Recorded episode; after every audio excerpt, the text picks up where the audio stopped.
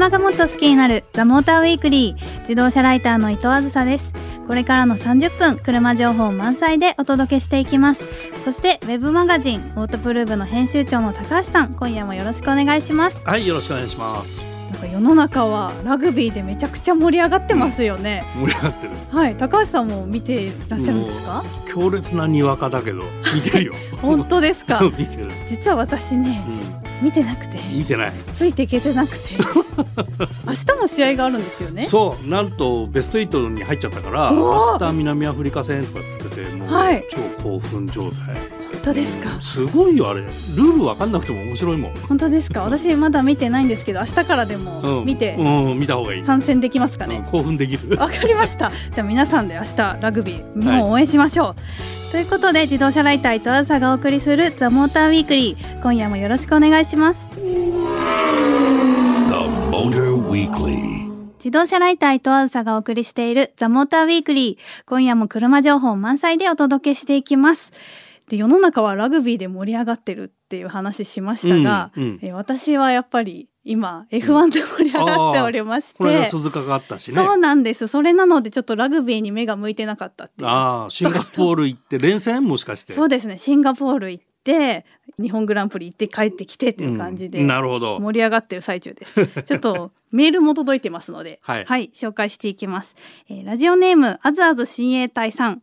先週末は F1 日本グランプリを観戦してきました。スケジュールの変更がありつつも無事に予選と決勝が行われたので頑張っていった甲斐がありました。えー応援していたホンダ勢はフェルスタッペン選手が残念な結果でしたがアルボン選手が上位に食らいつく結果を見せてくれたのでよかったです。うん。ということで、まあ、このアルボン選手がね、うん。4位に入ったんですよ。4位。すごいね。なんでホンダなので、うん。もう皆さん大盛り上がりでよかったんですけれども、うん。実は私あのちょっとホンダ以外に応援してるところありまして どこ？あのメルセデスのうん。あのセカンドドライバーのバルテリ・ボッタス選手っていうのトンじゃないの？すいません渋いところを応援してましてうん。その選手が今回優勝したんですよ。ああなるほど、はい。それで大盛り上がり？もう一人でねもう感動してもう立ち上がって喜んで周りの人なんかうわなんだこの人みたいな感じの状態になってたんですけどね。ななんだなんなの？その魅力は？その選手の。ボッタス選手はですね、まあ、ハミルトン選手がやっぱり皆さんご存知で、うん。すごいスーパースターなんですけれども、まあ、ハミルトンが勝てるのもボッタスがうん。後ろのドライバーを抑えてくれたりだとか、ストラテジーでちゃんと前に行かせてあげたりだとか、うん。結構不憫な立場にいるドライバーさんで、うん。結構そのチームのためなら自分を犠牲にしてでもうん活躍をしなくてもちゃんとその自分の立場をわきまえた働きをするっていうところがおー。ちょっと私は大好きで。日本人っぽいのかな。そうですね。そのまあ朴突なうん。感じの雰囲気が大好きでして、へそれがまあ優勝できるっていうのがうんうん。めったにないことなので、そうだね。それを数少ないチャンスだったんだね。そうなんです。しかも日本でうん。見られるなんて。っていうね一人でこれ出演して 本当すいませんね。誰ももうついていけてないんですねこれね。すいません はい。なので皆さんもぜひ F1 見てく見てください。すごい面白いです。ということでラジオネームあずあず親衛隊さんには番組オリジナルステッカーをプレゼントします。さあこの後はモダージャーナリスト桂真一さんをゲストにお迎えして話題の新書をピックアップします。The Motor Weekly.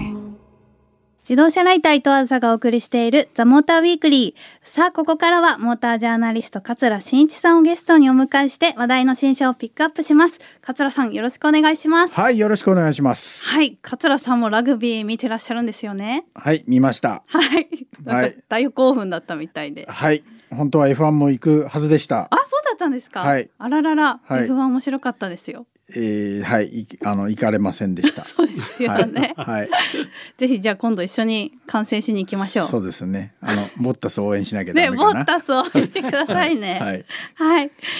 では早速今夜ピックアップする車についてまた3人それぞれの印象をフリップに書いてもらっていますのでこちらを紹介していきたいと思います。なんかこのパターン久しぶりの気がするなですね、うんなんか最近ね新車紹介でも珍しくなってきました。ねはいそれでは皆さんフリップの準備はいかがでしょうか？はい。はい。いいでは紹介していきます。まず私からドドン。超ド級のスタンダード。まあめっちゃ最高の普通っていう感じですかね、うん。日本語にすると、うん。はい、はい。では次高橋さんお願いします。ドドンワンワールド。えー、どういう意味なんだろう。ちょっと後ほど聞きたいと思いますが、では桂さんお願いします、隣の車が大きく見えます。えどういうこと？懐かしいな。何？えどういうこと？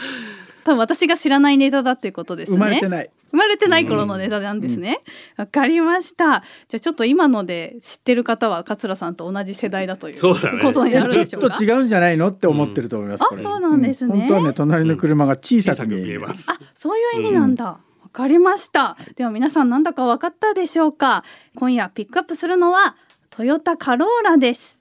えーまず私からこのトヨタカローラについて簡単に説明しますと、えー初代が1966年に発売されて、まあ、昔からたくさんの人に愛されている大衆車と言ってもいいんじゃないでしょうか、えー性能と質と幅広い層に購入してもらえるような価格というのをコンセプトに作られていまして、まあ新型でも良品廉価な車そして時代のニーズに合わせた性能の進化を目指したということです。プリウスなどにも採用されているプラットフォーム TNGA になっているのも特徴です、はい。ということで桂さんの今の、うん。あ このね初代の時にはい。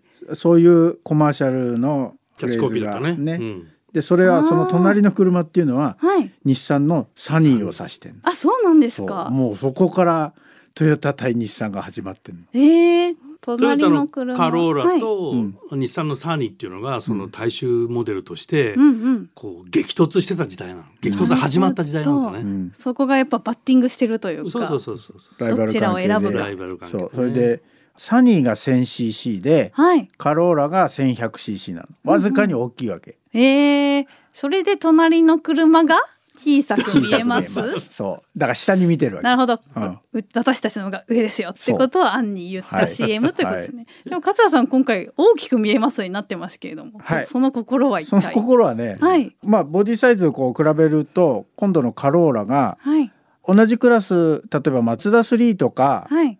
スバルのインプレッサとかね。うんうん。そういうこうまあ同じクラスに対してはい。ちょっとねカローラがねあの幅が狭いんですよ。あそうなんですね、うんうん。あのまあカローラといっても、えー、とセダンとツーリングっていうワゴンタイプのボディは狭いのね。うんうん。でスポーツ先に出てるスポーツはまあまあ広いんですけどはい。セダンとワゴンはちっちゃくしたっていうところをまあちょっとうんうん。もじって、はい、はい、大きく見えますと。隣が大きく見えると。なるほど、はい、高橋さんワンワールドっていうのは。うん、カローラってあのもともと国内専用モデルでデビューしてるんだけど、はい。これがね、まあ、どういうわけかいろいろとカローラの名前じゃなくても、カローラ扱いとして世界中で売られていて、はい。でしかも国内はね B セグメントで当初売り始めてたのね、うんうん。B, B サイズでね。はい。でそれがまああのヨーロッパで売ると B サイズもあれば C サイズもあったりしてプラットフォームが違ってもそれで社名が違ってもカローラ扱いだったりするっていうね。はい。なんか変わった車だったのよ。あカローラといえどもいろんな種類の車が世界中で販売されてたこの新型になって、はい。まあ、全部統一して一つうんうんのプラットフォーム、なるほど。あの TNGA っていうやつね、うんうんうん。でそれであの世界中同じ車を売りますよと。はい。いうところでワンワールドという言い方をして。でまあ実はねはい。実はこの今コブちゃんから話があったようにそのツーリングとセダンだけボディサイズがちょっとちっちゃいこれ日本仕様なのね。うんうんなるほど。ちょっと難しい。結そうそう。局結局結局のところ？作ってんじゃんみたいな話もあるんだけどまあ微妙にねこうあのヨーロッパモデルのツーリングと国内仕様のツーリングを、まあ写真だけなんだけど見比べても、うんうん。あのそっくりなわけね。まあそうですよね、うん。きっとね、まあ数センチはい。幅が狭くなってるっていうだけなんだけどね。はい、うん。まあそれだけ日本市場のサイズ求められてるサイズ感みたいなそのが要件が厳しいのかなっていう感じがしますね。うん。でまあカローラ今回3タイプあって、はい。ちょっとおさらいしてみますけど、うん。スポーツがハッチバックタイプで、はい。セダンがまあそのままセダンですよね。うん。でツーリングがワゴンのモデルになるというカロゴンってことです。昔あったね。カロゴンっていうんですか？なんか怪獣の名前？古いね。カローラワゴンがね カロゴン。略してカロゴンっつってたね。あのあれだねセダンは別にセダンって特に言わなくて、はいカローラっていうのがもうセダンのことを言うあなるほどようにしたみたいね。単純にカローラといえばセダンになると。うんなるほど、うんということで乗ってみてすごいいいなって印象を持たれた人がたくさんいたみなみたいなんですけれども、うん桂さんいかがでしたか？まず最初にスポーツが出たでしょ？はい。ハッチバックのねう。んでこの段階で僕はもうすごくこういいなって思ってて、うん。うん。でこのままそのセダンとかワゴンが出たらきっといいでしょうねみたいな話を主査の方としてた覚えがありますね。なるほど。うんうんそれでまあな何がいいかっていうと走りが良くてそれで今回改めてそのスポーツとセダンとツーリング乗ってみてはい。これねまあロードノイズとか多少は入ってくるんですけどうんこれ音をね本当にこう遮音効果をもっと高めたらうんこれトヨタのセダンで一番いいんじゃないのっていうぐらいいいですね。なるほど。じゃあかなりの進化を遂げたカローラっていまあう感じ。完成度すごい高いね。うんうんうーん。こちら1.8リットルのエンジンと、はいあとはハイブリッドモデルがはい。あったと思うんですが、こちら乗り比べていただいて、うんどんな感じが違いがありましたでしょうか？ハイブリッドで言うと、うん。まあプリウスがありますよね。はい。でプリウスに比べるとアクセルをこう踏んだ時のちゃんとこうついてくるレスポンスがいいとかって言いますけどはい。そのねついてくる感じがペダルをこう踏み込んでる量とうん。その実際にエンジンとかモーターがその駆動してるそのズレがね全くない。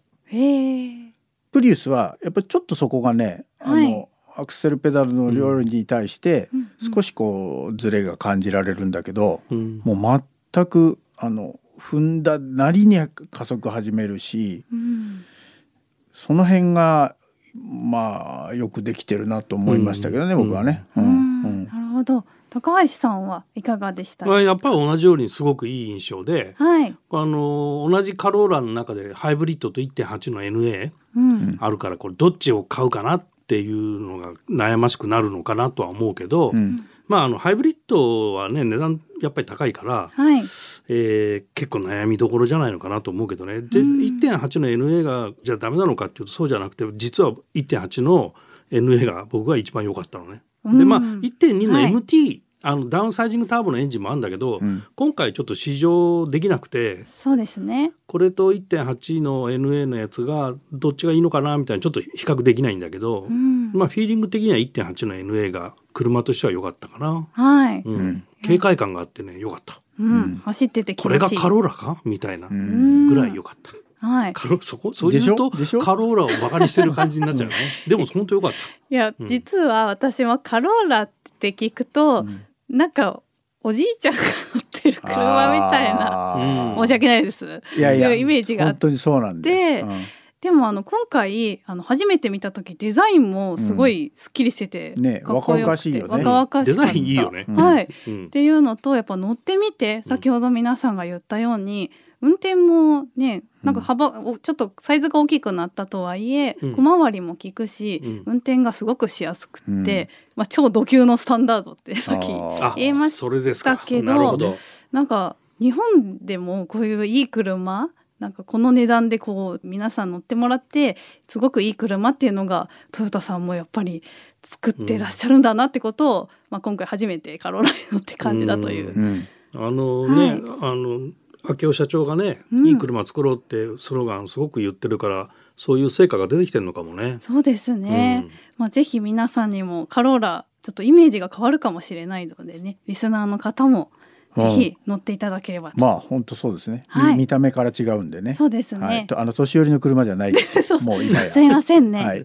全然違うんでぜひ皆さん見てみてください。はい、ということでもう一台行きたいと思いますが、えー次に紹介する車についても3人それぞれの印象をフリップに書いていただいているので紹介していきましょう。ではまず私からいきます。ドドン。これが噂の魔法の絨毯か。と思いました。はい。はい。次は高橋さんお願いします。魔法の絨毯。出たーかぶったーかぶると思ったけどかぶりましたね。あはい。では次、桂さんお願いいたしますー。はいはい。足は空気と油足は空気と油。これね、皆さん同じこと言ってますね。乗り心地がいい車だなということが、ちょっとリスナーさんも分かったんじゃないかなと思います。はい。ということで、2台目にピックアップする車は、シトロエン C5 エアクロスです。まずはこのシトロエン C5 エアクロスについて簡単に説明しますと、シトロエンの新しい5人乗りの SUV モデルになります。シトロエンといえば個性的なデザインもそうなんですけれども抜群の乗り心地の良さも特徴になっています車好きの方にとってはシトロエンといえばハイドロニューマチックサスペンションハイドロですねという気体と液体を使ったサスペンションが有名ですそしてこの C5 エアクロスでは新世代のハイドロと呼ばれるサスペンション技術プログレッシブハイドロリッククッションが搭載されているということですが、まあ、皆さんフリップに書いていただいたのは乗り心地がいいなーってことですよね。うんそうですね。はい、桂さんいいかがでした？あのーこちらはやっぱこのサイズがかなり大柄なんですけどもうん、その大柄の SUV がはい。滑らかな乗り味をするっていうのは、うん。このここの車ぐらいかな。やっぱうん。他はもうちょっと硬さ感を感じられるので、はい、独特だよねこれね。独特だね。本当に。うん。あのやっぱり今までシトロエンってこのハイドロ技術うん。皆さんいいよいいよってこう、うん。聞いてたんですけど、うん。やっぱ実際に私ハイドロの車に乗ったことがなくうん。でなんか魔法の絨毯のようだとかってみんなおっしゃってて乗ってみたいなと思ってたのが、うん。この C5 エアクルスであこれかみたいなこういう乗り心地のことを魔法の絨毯ってみんな言ってたんだろうなっていう感じたんですが、高橋さんはこのうん。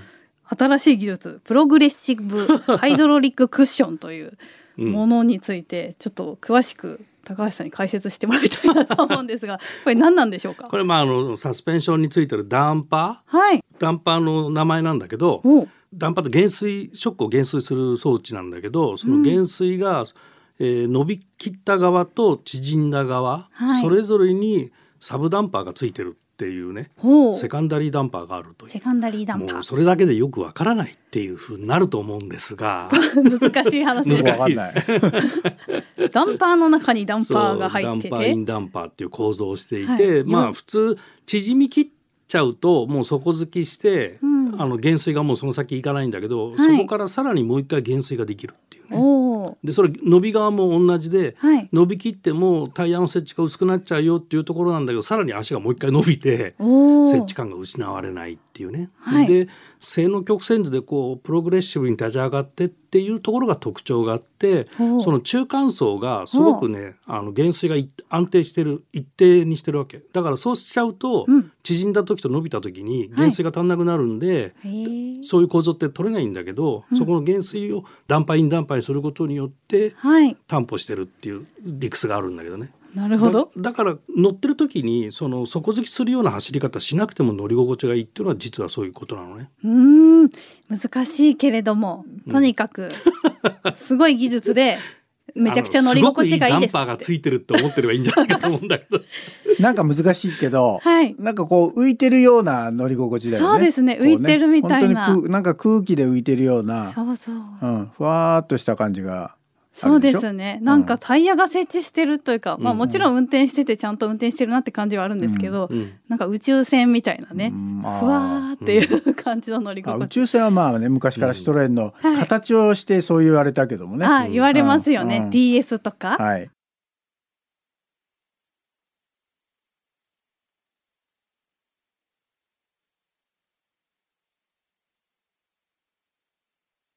シトレンのこだわりだよね。はい。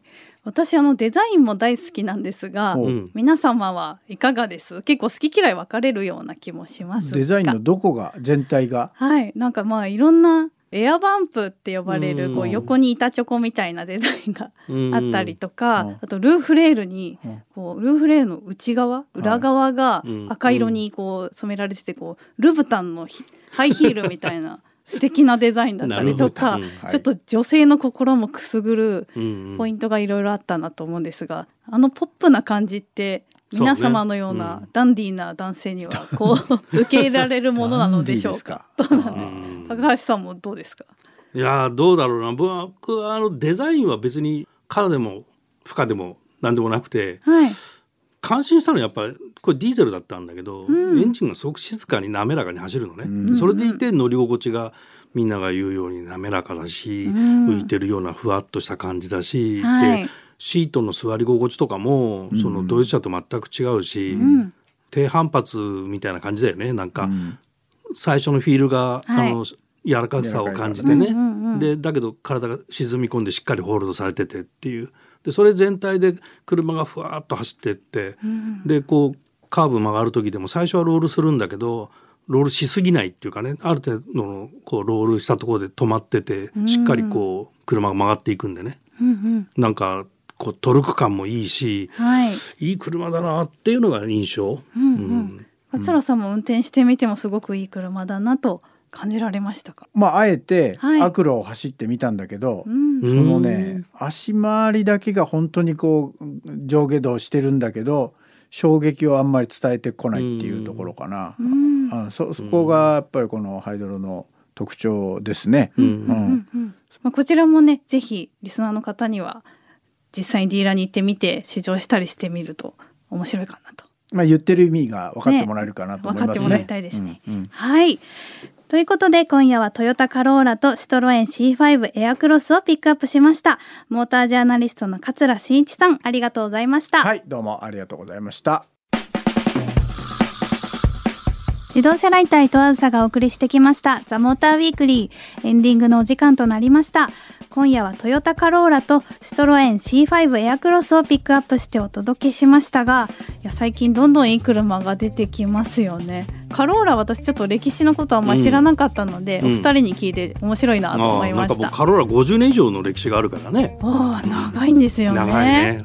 うん。はい。でカローラね、はい。あのもう一つ今度機会があったらやろうと思ってんだけどうん。SDL って言ってスマートデバイスリンクお。がデフォルトになったのね。はい SDL うん、だいわゆるナビがデフォルトじゃなくてはい。オーディオディスプレイになったってことなんだよね。ああなるほど。でもこれせ特にアメリカとかがもうそういうところは進んでるんだけど、はい。もうそっちが基準になってきて従来のナビはオプションでつけるようになるってう。いう。ーんすごいだからある意味変わってきてはい。次世代の車に求められる性能でこの HMI と言われてるヒューマンマシンインターフェースっていうところが、うん。まあ、このカローラからどんどん変わってくるっていうのは一つのポイントなんだよね。なるほど、うん。単純にもう車だけの良さではなくてそういう情報通信の機器とかのつながり、そうそうもう。次世代に向けてのスタートをしてるっていうのは、まあ、カローラが起点になった一つポイントでありますね。なるほど。じゃあまた改めてねそういう話もしてみたいなと、そうね、はい思います。ザモーターウィークリーでは皆さんからのメッセージをお待ちしています。